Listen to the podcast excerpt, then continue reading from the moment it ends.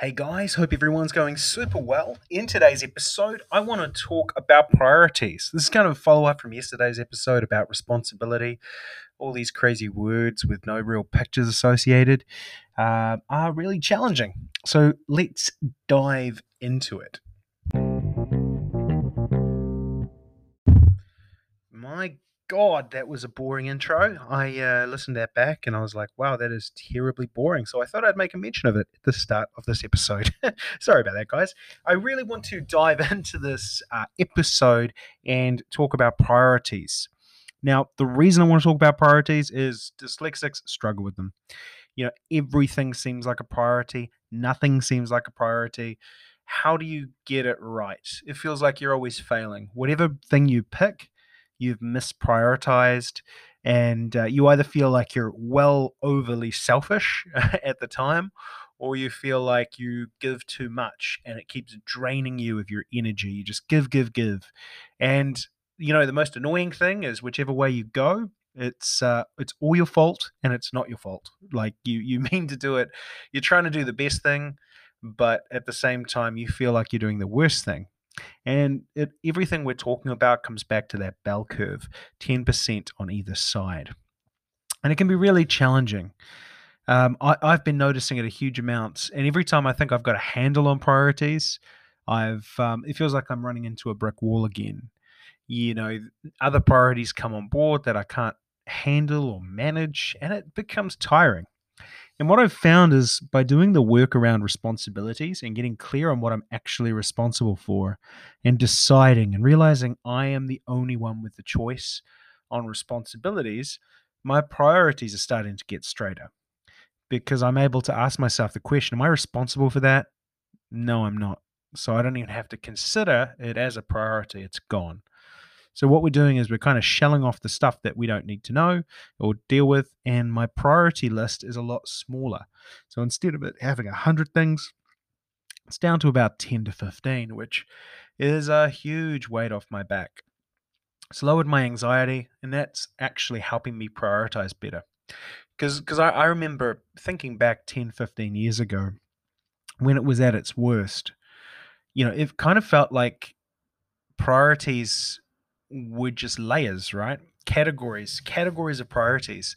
You know, in one category, I, I had uh, relationships, one was personal health, one was money and finance, one was happiness. There was there was so many things. I kind of see them as lanes of a of a highway, but I only have one car, so I can only drive in one lane at a time. I can't prioritize everything.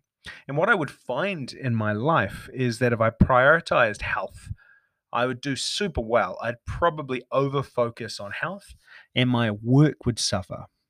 And then I'd over focus on work and my health would suffer. And then I'd over focus on a relationship and everything else would suffer. And it just kind of got tough, right?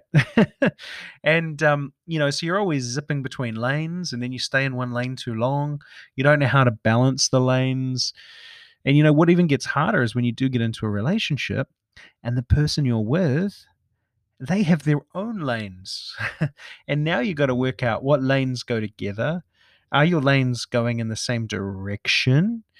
Um you know if she's in the health lane for a month and you're in the work lane is that going to cause issues in the relationship lane? Is your relationship lane the same? You know there's so much. Doesn't it sound tiring? Doesn't your brain just want to break yeah, and so like uh, you know, priorities are naturally challenging, right? They're not easy. But coming back to what I talked about yesterday and why I want to focus on that is, you know, once you decide to, to realize you're in charge of picking your responsibilities, you can then realize you're also in charge of deciding what your priorities are. And the goal is to continually shell them down to be the simplest form. And that's the key is that the simpler you can get it, the easier it is to make a clear decision. So I sat down with my business partner today, and what I realized, as I talked about yesterday with responsibilities, is I'd always run this this business as, as a solopreneur with a bunch of people who did my bidding. Some sort of cultish god in, in his own rights, you know. Um, that's kind of how it looks if you're on the outside. You know, I, I thought I was you know, the be all and end all of the business. People came to it because of me. I made it really about myself. You know, it was very egotistical. I was good at what I did. Doesn't that sound egotistical as I said? But I was I was confident in what I did, but it was killing me at the same time because I was doing too much. I had all the responsibility on my back. It was driven to fail. There was no way I could prioritize. The prioritizing became who shouted loud enough. And I was working so deeply in the business. And then I'd go through periods where I couldn't be bothered working in it and I'd just work on it. And vice versa. There was no balance, there was no anything. And, you know, coming into a point where wherever you want to grow your life, be it a relationship or a business, if you retain the same responsibility you did at the start, you're never going to grow, right? And that's what I've kind of learned with this. When I sat down with my business partner today, I said, okay, sales is what I'm going to focus on. Building new partnerships and relationships, that's what I'm going to focus on. And creating really good briefs that the team go, wow, I completely understand what I need to do. Those are my three responsibilities you know, paying the wages is no longer, you know, it never was my responsibility, but it was always in the back of my mind. Do the team have enough work to do? Always in the back of my mind. Are we selling the right products? Always in the back of my mind. All this stuff was in the back of my mind, like it was my responsibility. Everything was my responsibility. If we made a sale and couldn't fulfill it, it was my problem. Everything was my problem. And when you're holding all of this responsibility on your back, what's the point? It's painful, right? It's so painful. And um, it seems obvious to not do that. But if we all did what was obvious, we'd all be multimillionaires with uh, the perfect body, lying on our yachts. The world would end because we'd all be just perfect Adonises and beauties. Uh, um, so half the battle is working with your psychology, and my psychology hadn't clicked that by not picking and understanding responsibilities, I was always setting my prioritization up to fail.